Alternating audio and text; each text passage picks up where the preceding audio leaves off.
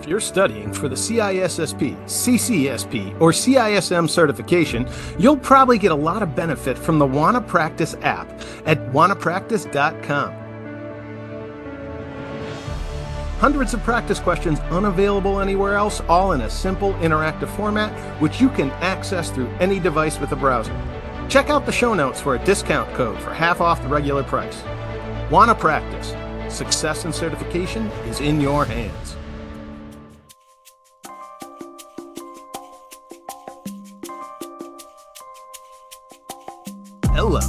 Welcome to another episode of The Sensuous Sounds of InfoSec, where we discuss all things information, all things security, and all things information security. I'm Ben Malisow. And I'm Matt Snoddy. And I'm Raphael Fiedler. And this week, um, we don't have time to do our, our sponsor message. We have so many current events that that Matt has brought to the table. Matt, why don't you step us through these things? Uh, there's a lot of meat here, and uh, uh, I I don't know if we got all the time in the world, so go for it. sure, um, yeah, and I've not done a huge deep dive on all these, but yeah, uh, just a few things that, that have been going on recently. Um, so the first one was an article that came out from Brian Krebs on the LastPass breach that occurred last week or uh, last year rather, um, and we've talked about it. Uh, I think when it when it occurred, but apparently um, it's coming to light, uh, or or at least people are surmising that um, these these hashed and salted passwords are starting to be cracked. So this this database uh, of of passwords, um, given enough time and enough effort, uh, uh, you know, any uh, secure password can be be broken, and um, people are starting to uh, uh, see things that, that appear to be related to uh, the, the, whole LastPass breach, and in particular, it appears to be a targeting cryptocurrency wallets. So people that that had kept their uh, cryptocurrency wallets, their, their, Bitcoin wallet passwords, and their LastPass account, um, those are the the primary targets. Um, no hard data on this being the the true root cause of of these accounts being hacked, but um, it's it's more than coincidental, and so that's what the uh, uh, the story's about. What you got, Rafi? And as a reminder, the reason why they have maybe an easier time on going about those passwords was because the domains, I think, were not encrypted. So the passwords were encrypted, but they knew what the password belongs to through right. association.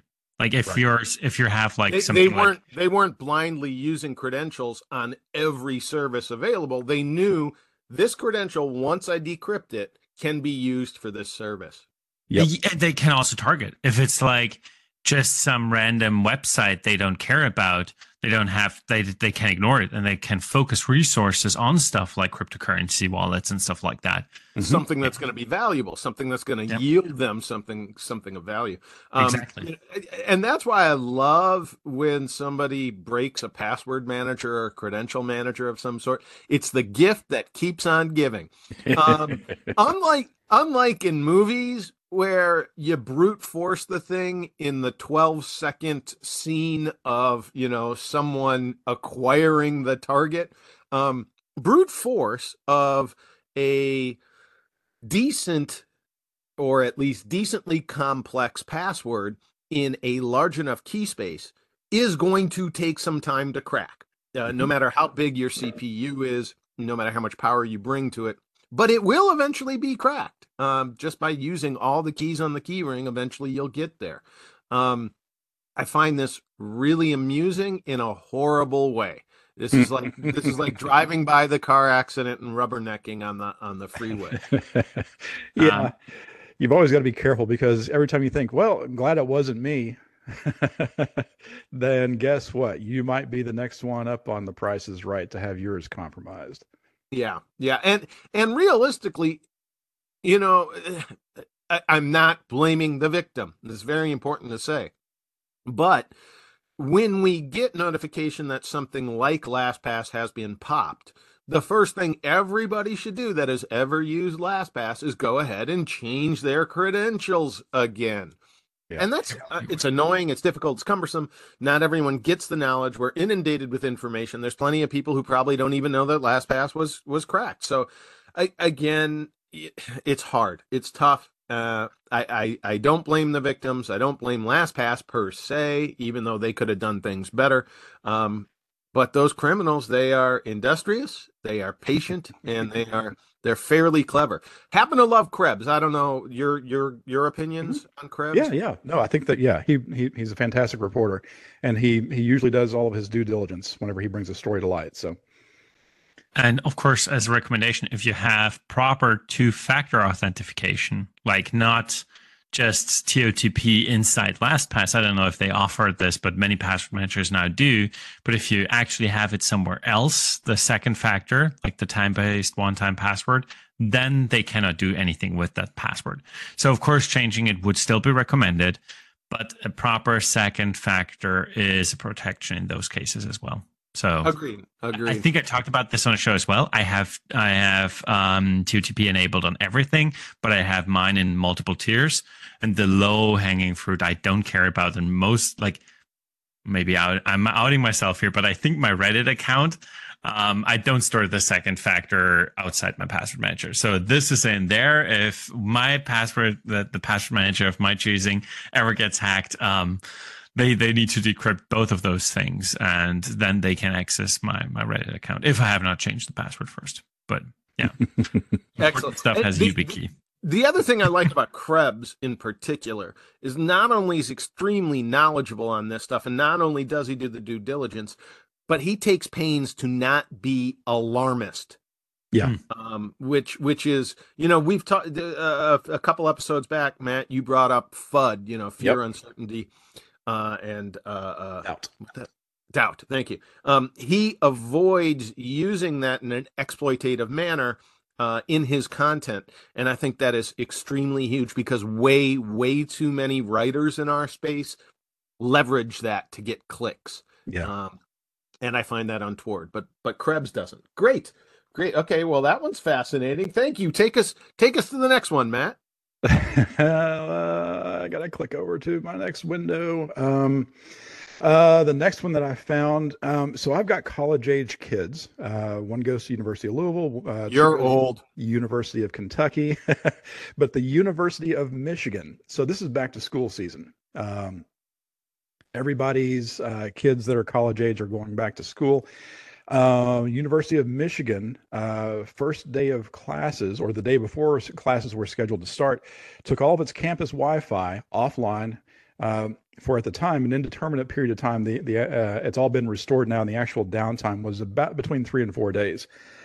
Um, University of Michigan has been very tight-lipped as to the reason for why they took all their Wi-Fi down because this is a big deal. The college students, I don't know if you've been to a modern college campus, Wi-Fi is pervasive.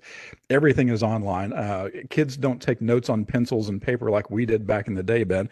Um, everything is on a laptop. Everything is internet centered. So having Wi-Fi is very important to students. Well, it was offline for four days. Uh, uh, as, as I said, Michigan has U, uh, U of M, uh, UM. I don't know how you abbreviate it. Hasn't come out and said it, but um, uh, several security experts have been analyzing what's been going on with them, and basically the the consensus is, uh, again, this is unverified by the university itself, is that um, a breach was thwarted mid mid occurrence. So something was occurring, something was happening uh, that was related to their Wi-Fi that um, they needed to basically do a wipe and reset of everything related to their to their Wi-Fi uh, networks, uh, and and it took them several days to to to get to that point. So um, it kind of came onto my radar because um, this is this is what we have security professionals for. This is what we you know it's it's it's a hard pill to swallow if you're a student and be like, ah, well, I'm out, you know, I don't have internet for four days. But at the same time, we don't know what the bigger picture was and what you know. Uh, you know, if it, was it money that was on the line, was it personal information that was on the line, was there other things that could have been seriously damaging uh, to the university that that was was then cut off at the knees. Um, and so that's uh, the story that that I saw on that, and there's been several several articles. You know, uh, again, most of these news articles are not based on the cybersecurity side of it. They're based on the um, you know the impact of the students and all that kind of stuff. But there's some pretty good uh, uh, uh, industry experts, security experts that have that have kind of analyzed it um, saying that that yeah, it was something where it, it was a it was an active threat, and they caught it in time before it did any serious damage. Let me ask you all this because I think you know my stance on transparency. Um, is there is there a good security reason to delay for four days um, any explanation or uh, sharing of knowledge about such things. Um, do you think that's a good approach? Did the university handle the communications properly? Not whether they handled the breach or the attack properly, but did they handle the communications properly? I, I think so because you don't want to as, as, again as we you know have said we you, you don't want to spread fud. You don't want to for people to be alarmist and you don't want to to speak publicly from a, a, a stance of ignorance. If you don't have the information don't don't speculate. And, and, i think i think we've said that before too. I mentioned the the tylenol and johnson and johnson response from the 1980s uh, it, it's you never have the right answer in 24 hours. You're always going to say something wrong or stupid uh, and it's best to come out and say, hey, you know, we're addressing this thing. We don't know exactly what it is or what the extent is, but we will let you know and give you updates as it comes to it. Now, it seems in this situation, the thing that made it particularly unusual is they didn't even do that. The university just didn't address it and hasn't made any public statements at all, yeah. which is probably going to an extreme. I mean, that might be going because what that does is it allows for speculation and yeah. and fomenting conspiracy theories and all kinds of crap like that, right? Yeah, yeah, and and sometimes you just have to suck it up and live with a certain amount of that. There, you, you can't control what other people are going to say about your actions. Um, yeah, maybe they should have said something, but at the same time, if it's an active investigation and it's it's a true threat that's that's occurring, um, yeah, you, your your focus is on mitigating whatever that that was, and less on the communications. You know, there's a uh, an old saying in the aviation community um, you know, you, you, uh, any type of incident you get into in an airplane, your order of priority is always aviate, navigate, communicate. Always top A number one, aviate, fly the fly the airplane. B is navigate, figure out where you are, where you're going to go, and stuff like that. And then the last thing is always communicate. In other words, air traffic control, other airplanes, they can, you know, they'll they'll they'll do without you communicating. You have got to make sure that you don't crash your airplane or fly the wrong direction or or something like that. So communication is always the last thing on the on the checklist. Yeah, you know, I, and I've I've heard that when when I was going through my my uh, rudimentary training in an aircraft. But you know what else I also learned? Communication takes almost no time and can be done can be done concurrently with the other operation of the vehicle. And realistically, it, part of almost every in-flight emergency checklist is declare the emergency. Let the tower, as soon as you let yeah. the tower know, they're going to clear the runway. They're going to give you priority. They're going to let the, they're going to, you know, deconflict all the other air traffic around you. And it takes almost no time to just say, you know, tail number, I'm in trouble. That's yeah. it. That's all you have to say. And boom, everybody's going to respond accordingly. Um, and I think in our realm because you can't crash a Wi-Fi into a building. I, I think the fact that we are in the communications field, that we're dealing with information, it behooves us to at least step out in front and give that little statement. We're dealing with a situation. We don't know quite what it is yet. We will let you know more. That, again, there will be speculation even based on that, but at least you're acknowledging publicly that you're doing something and and then people will will accommodate. Um, uh, oddly, uh, the other news that I heard related to University of Michigan last week is uh, they also made a new COVID policy. Now, this is this year. This is 2023. This is one week ago. Okay. And, and they've said that any student who is found to be infected with COVID and an active infection will be forced to leave campus and be isolated for a certain amount of time. From hmm. a security perspective, do I do either of you foresee any issues with such a policy or approach? I can see a lot of pissed off parents that are going to renege on their tuition payment.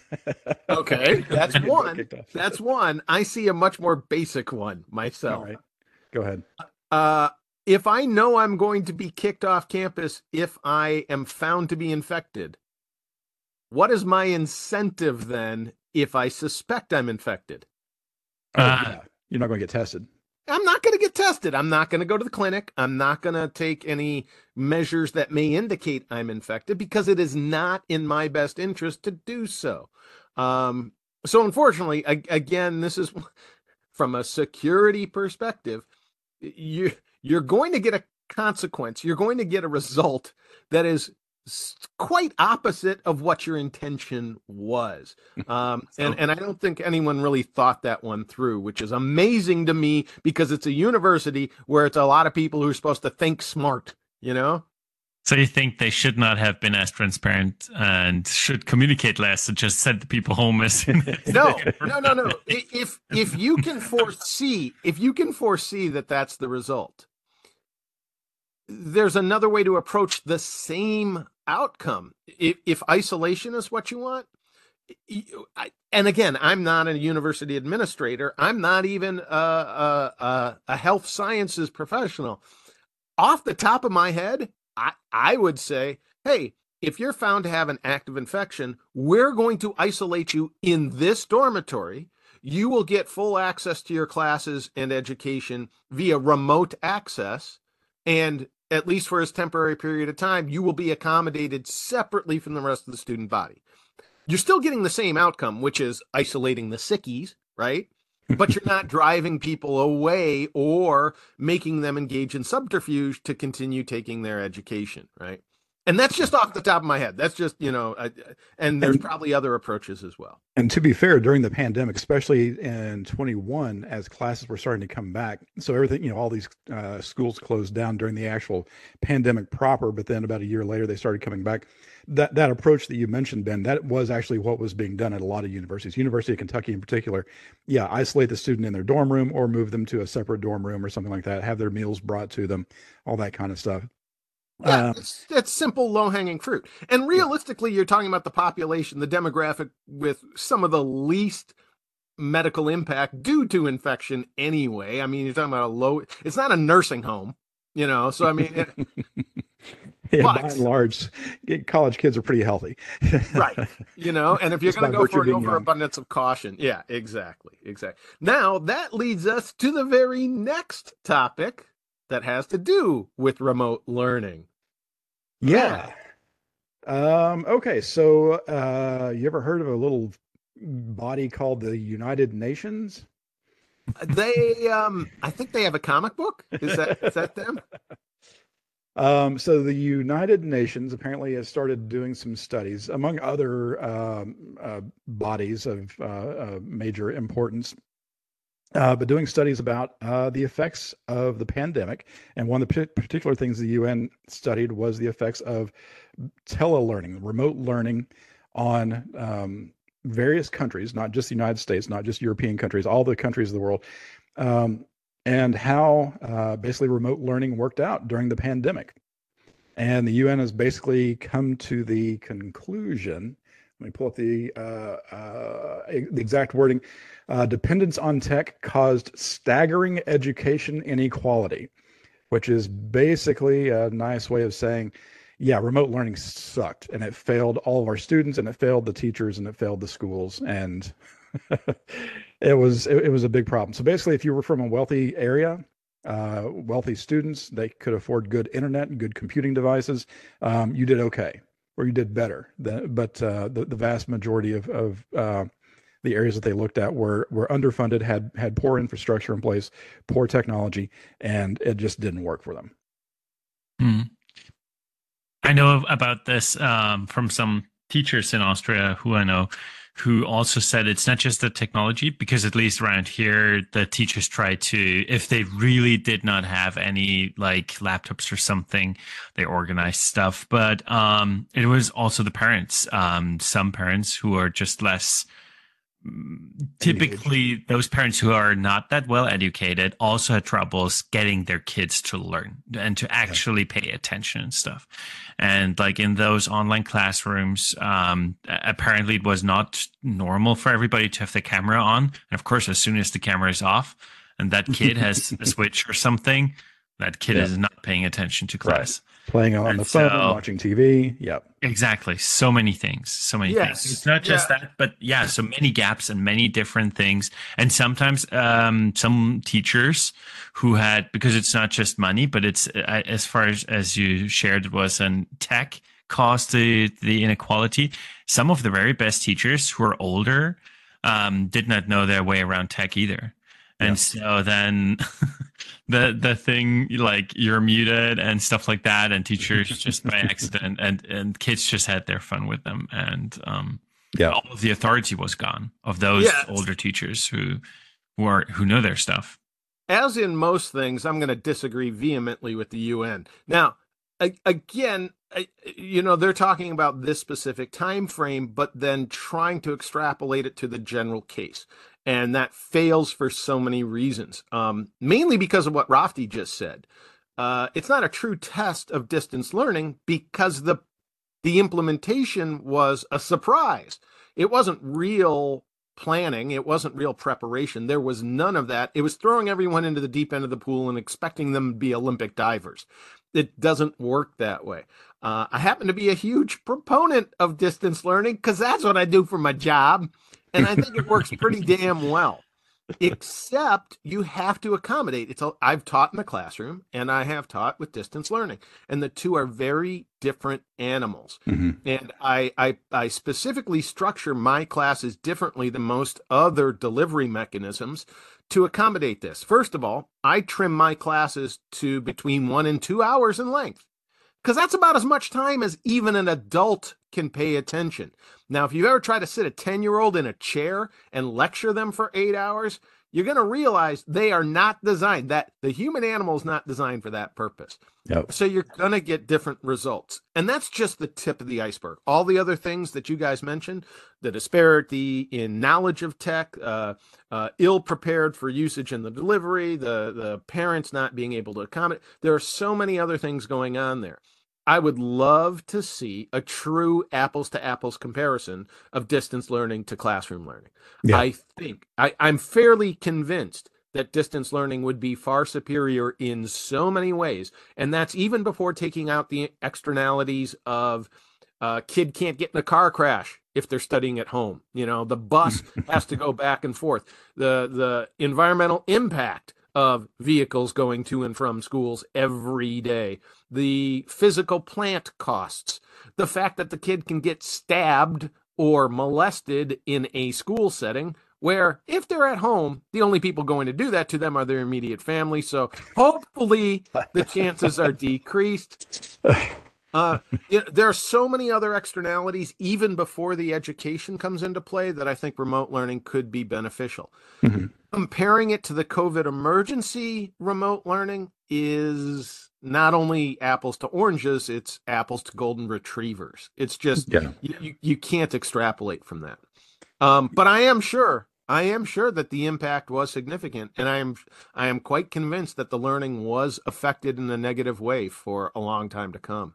Yeah. Yeah. Yeah. I don't think that we've seen the last of of the effects of the pandemic on on the generation that was in school. Um, because yeah, as I said, my, you know, I've got three kids in college now, but they were in high school during the pandemic. In fact, um, uh, my son, uh, uh, pneumatic Charlie, the one who was on here before, um, didn't didn't have a graduation because it was it was. I was uh, just about to say prom must have sucked. yeah, it, it, uh, he was uh, due to graduate 2021. Um, no, he was he was 20. He was a 2020 graduate. Um, so yeah, so so his graduation completely canceled altogether. I mean, and, it's bad enough having to hold your date at arm's length on the dance floor. If you have to be six feet away, that's it's hard. It's hard. It's hard to get the job done in that regard. That's uh, but yeah, I think we're going to see the effects of that for a long time to come. And and yeah, I agree with you, Ben. I think that it it, it can be done in the right way. uh, and and the situation was just not conducive to that right way being done. And so we saw things like shortages of Chromebooks, um, people rushing to get uh, you know high speed internet in their house. You know, what if you've never had high speed internet uh, and you you were still on some old DSL, or if you were in a rural community or something hey, like speaking of which, What's the next current event? that was a nice segue. That's a very good segue, Matt. Lead us there, please. So, uh, another news article that came up. Um, apparently, there's a program. I have not done any research into this. It's a it's a White House program, which I know Ben you love. You didn't uh, you didn't have to do any research, Matt, because we've talked about it on previous episodes. Robin and I talked about this okay. when it was first proposed, like a year oh. and a half ago. Okay, yeah. okay. Um, the Internet for All program. Um, a, a, White House government program to get internet for all, for everyone, even people in rural areas. Uh, which, if you're in the United States, you know you, you're probably well aware. Uh, a lot of people live in cities, but uh, uh right about 50% live out in rural areas also, which is why we have such a politically disparate climate right now. Uh, the rural areas need internet, internet too. And as someone who grew up in Appalachia, grew up on the side of a mountain in eastern Kentucky, I can tell you I have firsthand knowledge of what living in a rural area is like and the things that you live without. we had well water uh, for the first uh, uh several years of, uh, of my life. Uh, I actually remember you saying this, so maybe it wasn't even me and Robin talking. It may have been me and you talking about it. you, br- you brought up your hillbilly background yeah. explicitly in this discussion, but please continue. Please continue. So the Internet for All program, um, as we know, everybody needs internet. I mean, it basically comes down to: Do you see internet uh, as a utility that needs to be guaranteed to everyone, much like running water or electricity or something like that? And if you agree that the internet is a, a, a requirement in modern uh, living, well, we need to have programs to make sure that we can get it to all the people in rural or outlying areas that wouldn't normally have access to it. Do you? Do you need programs for that? And I think this is where we came down on that last. right. Do we do we rely on? Do you know where I'm going with? Do you know where I'm going with this, Matt? Because what does the article say about the cost of resolving this disparity through a White House program? so. The White House program um, is uh, that they they did a study on the Winnebago tribe in Nebraska, um, which has about I'm looking for the number. It's it's it's less than like 500 households, um, and it was going to cost. Oh gosh, I can't find the actual number. It was millions and millions of dollars to get the basically fifty-three thousand dollars. Yeah, per home. Per home, yes to but, drag T1, T3 fiber out to the junction and then to wire each house and so forth, right? The fact that you call it T1 and T3 is just so charming because that hasn't been a term for a long time now. what, whatever whatever pipe they're going to use, yeah, yeah, they have to physically, yeah. they have to physically bring it out there, right? Yep, yep, yep. And and is it government cable that they're dragging? Is it is it owned by the feds? Um, probably not. No. How does the Fed go about doing this when they do it? What did they What did they do with this fifty three thousand per household? I uh, I'm sure that you know, and I don't. So please. They paid they paid telcos. Okay. To yeah. drag it. The reason that those remote and rural entities don't have this stuff is not because we hate hillbillies or or Native Americans. It's it's it wasn't racism against Appalachia. Um, it was because uh, there was no market driver. There was no mm-hmm. profitability. Mm-hmm. If it cost you fifty three thousand dollars to drag the the cable out there, how long would it take the teleco to recoup that investment? Right. Right. And and the, and, and so the reality probably never. Right. And and yeah. what the white and what the White House said is, look, we'll we'll subsidize that to get it out there. Now, with that said, do you remember what I mentioned in our last conversation about this? I'm sure it was probably something disparaging and, and you know to let the the marketplace of uh, ideas and and capitalism take its course and all that kind yeah, of stuff. Yeah, I said that a Starlink connection. Oh yeah, cost, yeah, cost five hundred dollars for the initial investment, and then what is it, twenty five bucks a month in perpetuity or something like that? I'm, I'm I don't know. And So- this was sure. And, right. and it's not that I'm necessarily endorsing Starlink as the end all be all. What I'm saying is the the technology is catching up to resolve this problem in a way that would cost no tax dollars whatsoever. And even even if we did want to subsidize those people, even if we wanted to make sure that the hillbillies could stream their porn like the rest of us, we could just do the initial $500 per household, which is several orders of magnitude less than the 53,000 that we're subsidizing telcos which are antiquated anyway in their approach and and have very little uh, incentive for innovation into what will quickly be an obsolete medium. If Starlink and other providers are going to be able to offer high speed without the physical infrastructure that doesn't need maintenance, doesn't need, you know, uh, to be weatherproofed, doesn't need to have easements to dig up the roads and people's yards and whatever.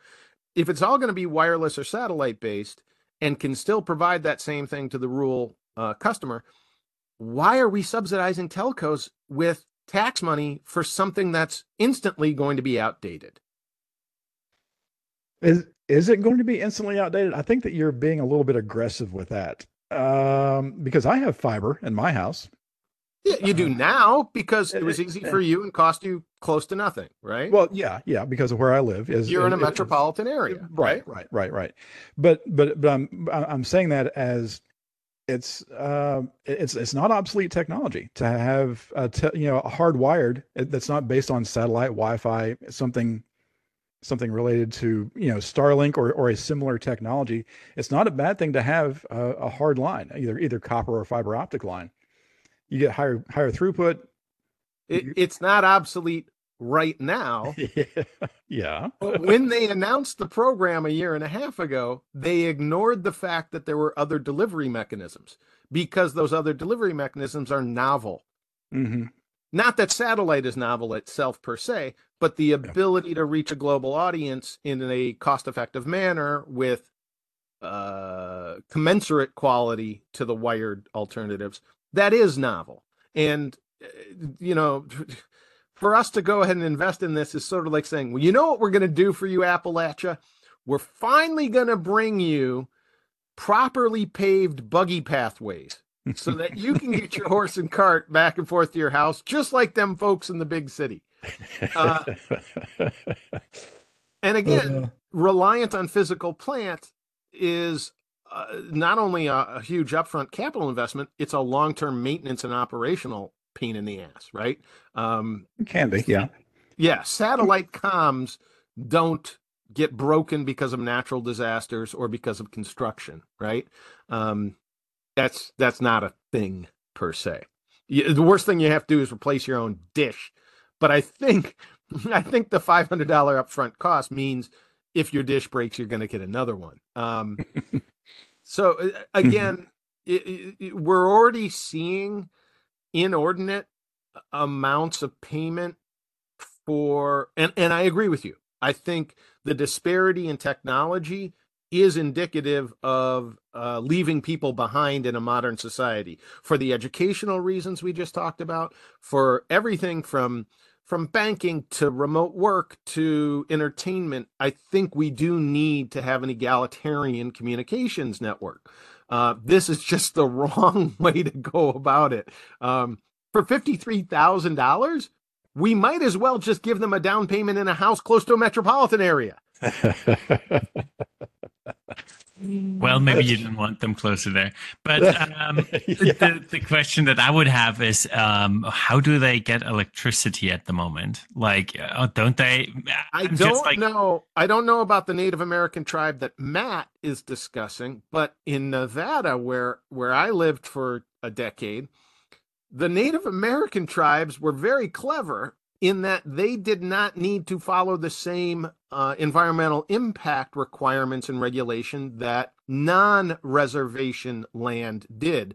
So they made contracts with the power companies in Nevada and they got free electricity to all their homes because they allowed a power plant to be built on their reservation. They had better power and free power in perpetuity for exactly that reason.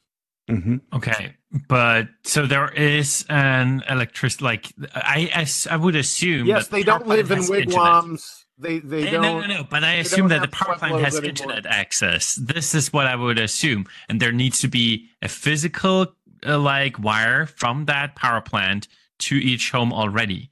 What I don't understand is why they can't just like the next time something happens, just shoot a fiber um, line next to it. You know, like fiber is is I'm not- fairly I'm easy. not. Su- I'm not sure you're familiar with the size of the United States. I mean, I mean, I, I do seriously. I do understand the issue.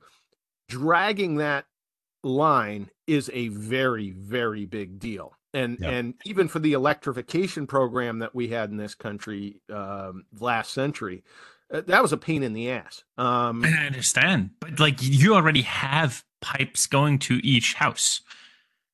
Like the the internet grid and the electricity grid basically can overlap to 100%.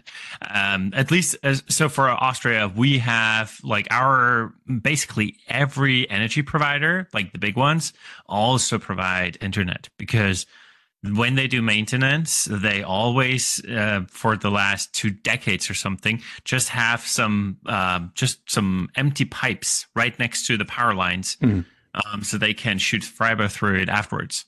But we're not. You're not talking about economies of scale here. Seriously, I mean, even just dragging wire next to or concurrent with the wire that already exists, uh, from a physical standpoint, you're talking about thousands of tons of material just to repeat that same line. Matt, am I am I wrong Yeah. here? I mean, No, this no, is- no, no, no, I, I I agree with you completely. Um, Okay. Yeah, it's it, it, it's not that simple. And and on top of that, uh, I wanted to add that uh, uh, power companies, uh, water and sewage companies, um, uh, you know, all, all these companies are all th- they're not cooperative. In other words- Yeah, yeah. in other That I can assume. if you have a power pole and if you're the electric company you set up a power pole and the cable company comes along and says hey can we hang our cable on your power pole the default answer is going to be no absolutely not now if you come to them and say can i lease some space on your power pole? then yes you can you, you can pay a fee. But if you're the cable company and you decide to staple your cable to that power pole without getting clearance or paying money to anybody you're going to have that cable cut ripped off which is which is which makes sense because there's additional liability now if some other service is using your infrastructure Yeah. you become responsible for it. And, and i can totally understand that and, and it all makes a lot of sense uh, and uh, add on to that that the power company is different than the municipality in in my small town they just repaved one of the roads um, that was still destroyed from ida two years ago uh, the the hurricane that came through. And while they were doing it, they did not take the extra additional step of burying the power lines along that street. There's still telephone poles, uh, and not telephone pole, power poles. And and you know everyone's asking the question is, you've got the trench. why not?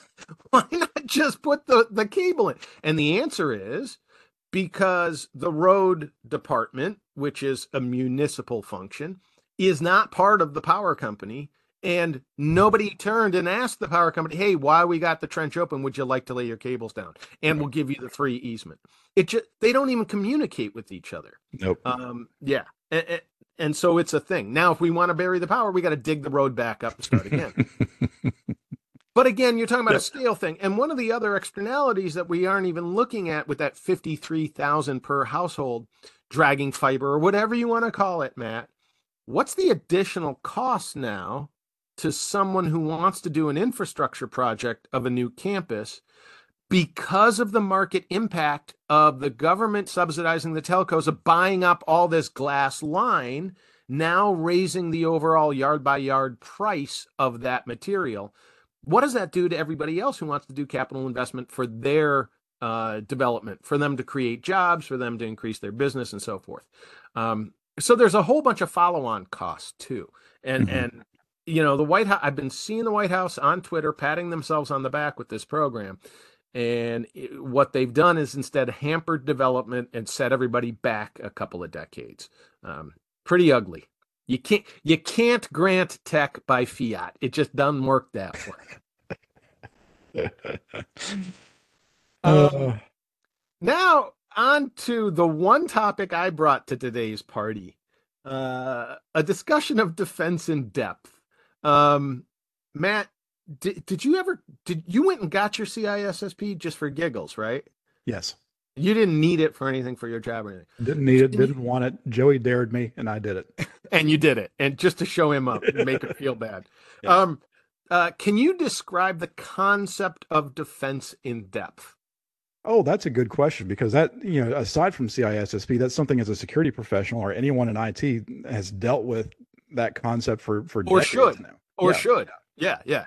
Uh, which means that you don't defend a target with just a single uh, method of defense. You always have layers of defense so that if someone gets past the cheap and easy one that's usually on the perimeter, then you have a more expensive and more complicated one a little bit further in, and a little bit more expensive and more complicated one even further in, so that uh, any attacker has to get through multiple layers to actually get to their target. And and I'll go one step further. When I teach it, I say not only multiple controls, multiple different types of controls, Right. and they're overlapping. They're not just concentric, right? Yeah. Um, that way, what what we are doing is making the attacker's life difficult, where they in their toolbox they don't just have physical uh, counter tools. They don't have just logical attack tools. They need to bring their whole toolkit with everything in it, so that it's very difficult for them to get to the cheese, right? Um, yep. so when defense in depth fails, it, I, I think you brought this up. This was a few months back when we made the Jurassic Park corollary that, um, you know, in, in a world with infinite possibilities, no matter how many layers you put on something, at some point everything's going to line up just. Cor- oh, it was the Swiss cheese concept with the aircraft safety Yeah. um, yeah.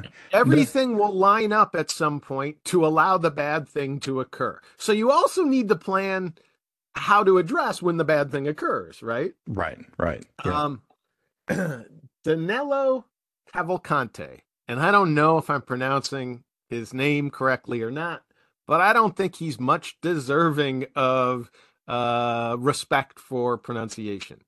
Uh, he was a prisoner at a prison in Pennsylvania. convicted murderer, right? He was he, he, he He- actually he was a convicted murderer and a suspected multiple murderer. Just an all around delightful chum, huh? but just the one conviction is plenty for me. And the particular murder that he was convicted of, I find entirely gruesome. Uh, he stabbed his girlfriend to death, stabbing her 38 times in front of her two young children. Ooh, I didn't read that part. Yikes. What a great neighbor, huh? So, Uh, yeah. And this was after a year and a half of emotional and psychological and physical abuse that he heaped on this girlfriend. And the reason it finally came to the stabbing, evidently, is she had recently found out that he was suspected of murder in his native Brazil, which is why he fled to the US. and she was threatening to turn him in if he wouldn't stop harassing her and so he stabbed her. So Danilo was in prison, rightfully so, where he belonged. Decided he didn't want to be in prison. Now, prison's one of those things that we all know from TV and movies is supposed to have good defense in depth. Mhm. D- gentlemen, just off the tops of your heads, can you name some of the security features you might find in a prison? Barbed wire. Excellent. Barbed wire, razor wire, uh, big, expansive lawns so that you have to cross vast areas of space, guard Yeah. towers, locks on doors, Yeah. jail High cells. walls. Mm. Absolutely. Security cameras. Searchlights, uh, staggered patrols, bars, locked doors, on Yeah. and on and on. Right? Um, Yeah. yeah. Movement detection systems, of course. Absolutely. I- And we I have hope everywhere. now. Right? Again. How about infrared, ultraviolet? You know, we've got Yeah. we've got all sorts of high tech shit, right? Yeah, Danilo Danilo was able to overcome all of these and get out of prison. Wow. And Um, Do we you know how? shared- Yes, yes, we do. Okay, I, okay. I, I shared a link uh, among our ourselves here. Um, we actually have footage of Danilo leaving prison because among their many other security controls, the prison did have some cameras, and they have been open and communicative enough to share some of this footage with the public. First of all, Danilo was out in the yard, as they say, in the normal exercise period with his fellow inmates when he began his process of leaving. And uh, Matt, do you want to describe the, the first step? And anyone that's had a child that has stood in a, in a doorway and put their arms and their legs on either side of the door jamb and shimmied up the door, that's essentially what he did. Uh, he did a crab walk where he was able to wedge himself between two facing walls, put his hands on one wall, his feet on the other wall, and back himself upwards vertically up and over the wall. And at the top of the wall, there was razor tape. Good defense in depth, right? Yeah, not sufficient razor tape because he was able to squirm himself through it. then he he crossed the roof of the building um, down to the far side of the wall on the other side of the building and leave prison that way. This is where your defensive depth starts to fail. The building should not be near the perimeter wall. The wall should be sufficiently distant, right? hmm The other failing, the big failing, that to all credit to the prison, they've been pretty open with this stuff. I, I this is the one thing I'll give credit to the prison for. Um, the guard that was supposed to be observing the inmates had a lapse, and this was human error. Did Mhm. not see him leave the company of the other prisoners and go into the blind corner where the adjoining walls could be crab walked. Um, so the guard has been put on administrative leave, and maybe, maybe rightfully so. Um, so again, defense in depth is not magical. Uh, a determined human being, given proper motivation and incentive and time, will be able to circumvent a lot of it. So you need to really have all of those Swiss cheese holes staggered in such a way that it's very, very hard for them to line up. Danilo did not seem to be a particularly smart individual, at least in, in my regard. Maybe maybe I'm un, maybe I'm underestimating him, like the prison did. Um, but if he was able to do this, and he's you know he, he was not an Olympic sprinter or anything like that, he just did something in a determined fashion. Um, then those controls are insufficient and somebody should have figured that out way ahead of time. Again, I don't design prisons the same way. I don't, um, you know. Uh, uh, go ahead, Raphty. Yeah, but how did he figure that out? I mean, in the first Right, place, Right? How did he figure it out? And I think it was a And large part why- of luck. yes, yeah, I think it was opportunistic in in many regards. Um, but to be uh, fair, this was a holding prison. This wasn't his permanent prison that he was assigned to. This was he he was in this pr- prison for a period of time as the paperwork was being done, and so he was going to be moving on and transferring to the to his permanent location. So this was just a That's correct. That's correct. And and and we've seen this before historically is that a lot of the times the lesser security of the detainment facilities prior to arriving at prison are exploited by prisoners. Uh, um, famously, Ted Bundy escaped um, uh, a jail in I think Utah while he was being held pre-trial, uh, and, and and this has happened over and over again um, which does not mean that every holding cell in America needs to be a maximum security facility. It just means that we need to pay extra attention to those things. Now, in terms of more defense in depth, there was an extra additional layer, the response layer for someone did get out. And again, to Pennsylvania's credit, they did mobilize a very significant police search presence to go out and find him. They set up a perimeter and blah, blah, blah, blah, blah this is where controls continued to fail. Um, it's middle of summer in the United States, particularly hot summer this year. And a lot of the controls that they were using, such as dogs, tend to not endure very well over long periods of time in hot weather. They also learned that heat detectors don't really work all that well when the ambient temperature is the same as human body temperature. Yep. So yeah, that was Yeah. a major failing, and it seemed like they were reliant on that, and probably shouldn't have been. If you were, if you were, in other words, if you were the predator and you were hunting this person with his infrared human heat signature, it would, it would just be a red screen. Which always, which always confused me, because you know they're in Central America. You know how does the how does the predator recognize humanity versus you know just the jungle? That's that. Uh, I think it was a little more than heat. I think there had to be something else that the pre- predator had some pretty good tech. I gotta say. Yeah, yeah, yeah. Um. Uh. So yeah, I, I found that interesting. They still have not captured this individual. Yeah. Um. but he, he he's been sighted by people. Uh, And- he was sighted by a trail camera as well, right? a ring doorbell as well. He Oh, went really? to he went to a former friend's house to ask for assistance, and the friend caught him on the ring doorbell with his uh his new look, his new clothes, his Oh, freshly shaven face, and uh, um and, and the friend, to the friend's credit, made those photographs available to law enforcement and the public. Now, as we So- discussed, Maybe- law enforcement yeah. could just sign into Could his- extract those from Amazon, you know, just by requesting it. And maybe he was just scared that they would do that. So I think, y- y- you know, honestly, law enforcement, in order to make that request, has to know that the doorbell has that imagery. They didn't even know that they that the escaped convict had gone to the friend's house. Um, so I, I give again, I give credit to the friend for stepping forward.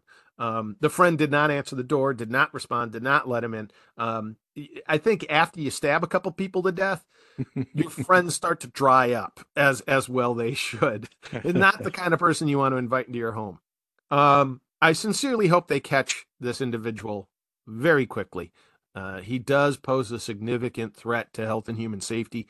Um, please, if you're in those areas, I think he was captured in Virginia originally, so he does travel. He has stolen a van, uh, um, uh, which he's left behind and probably found another vehicle. Just be on the lookout, be aware, and um, yeah, this is uh, this is an ugly situation where defense in depth did not magically solve the problem. All right. Uh, anything else? Anything else we wanted to to drill down on? I don't think so. Right. Matt, I want to thank you for bringing the bulk of the content to this week's show. Well, you know, I feel like I've been slacking for the past several years, so it was time to finally step up and and contribute. So outstanding. Well, you've done you've done your job. We give we give you credit for uh, this month's quota. How's that? all right, sounds good. you, you could slack off for another month. Huh? awesome. Okay. Yes, Okay, I look forward good. to it. Raphty, any updates on safing? no, not at the moment. Okay.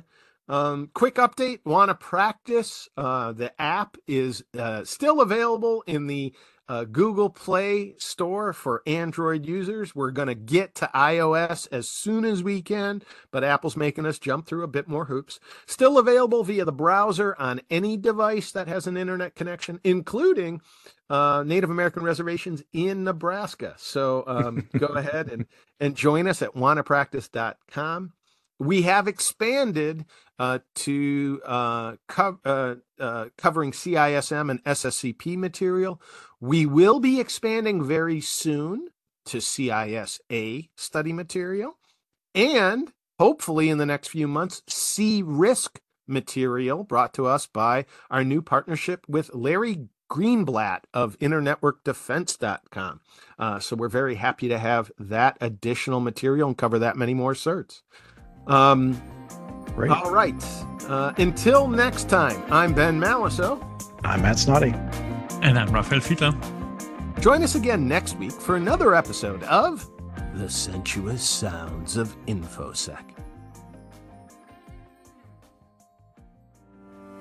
Hey there, listener. Matt here. If you like listening to Ben, Robin, Raphty, Joey, or myself, please consider supporting us at buymeacoffee.com slash securityzed.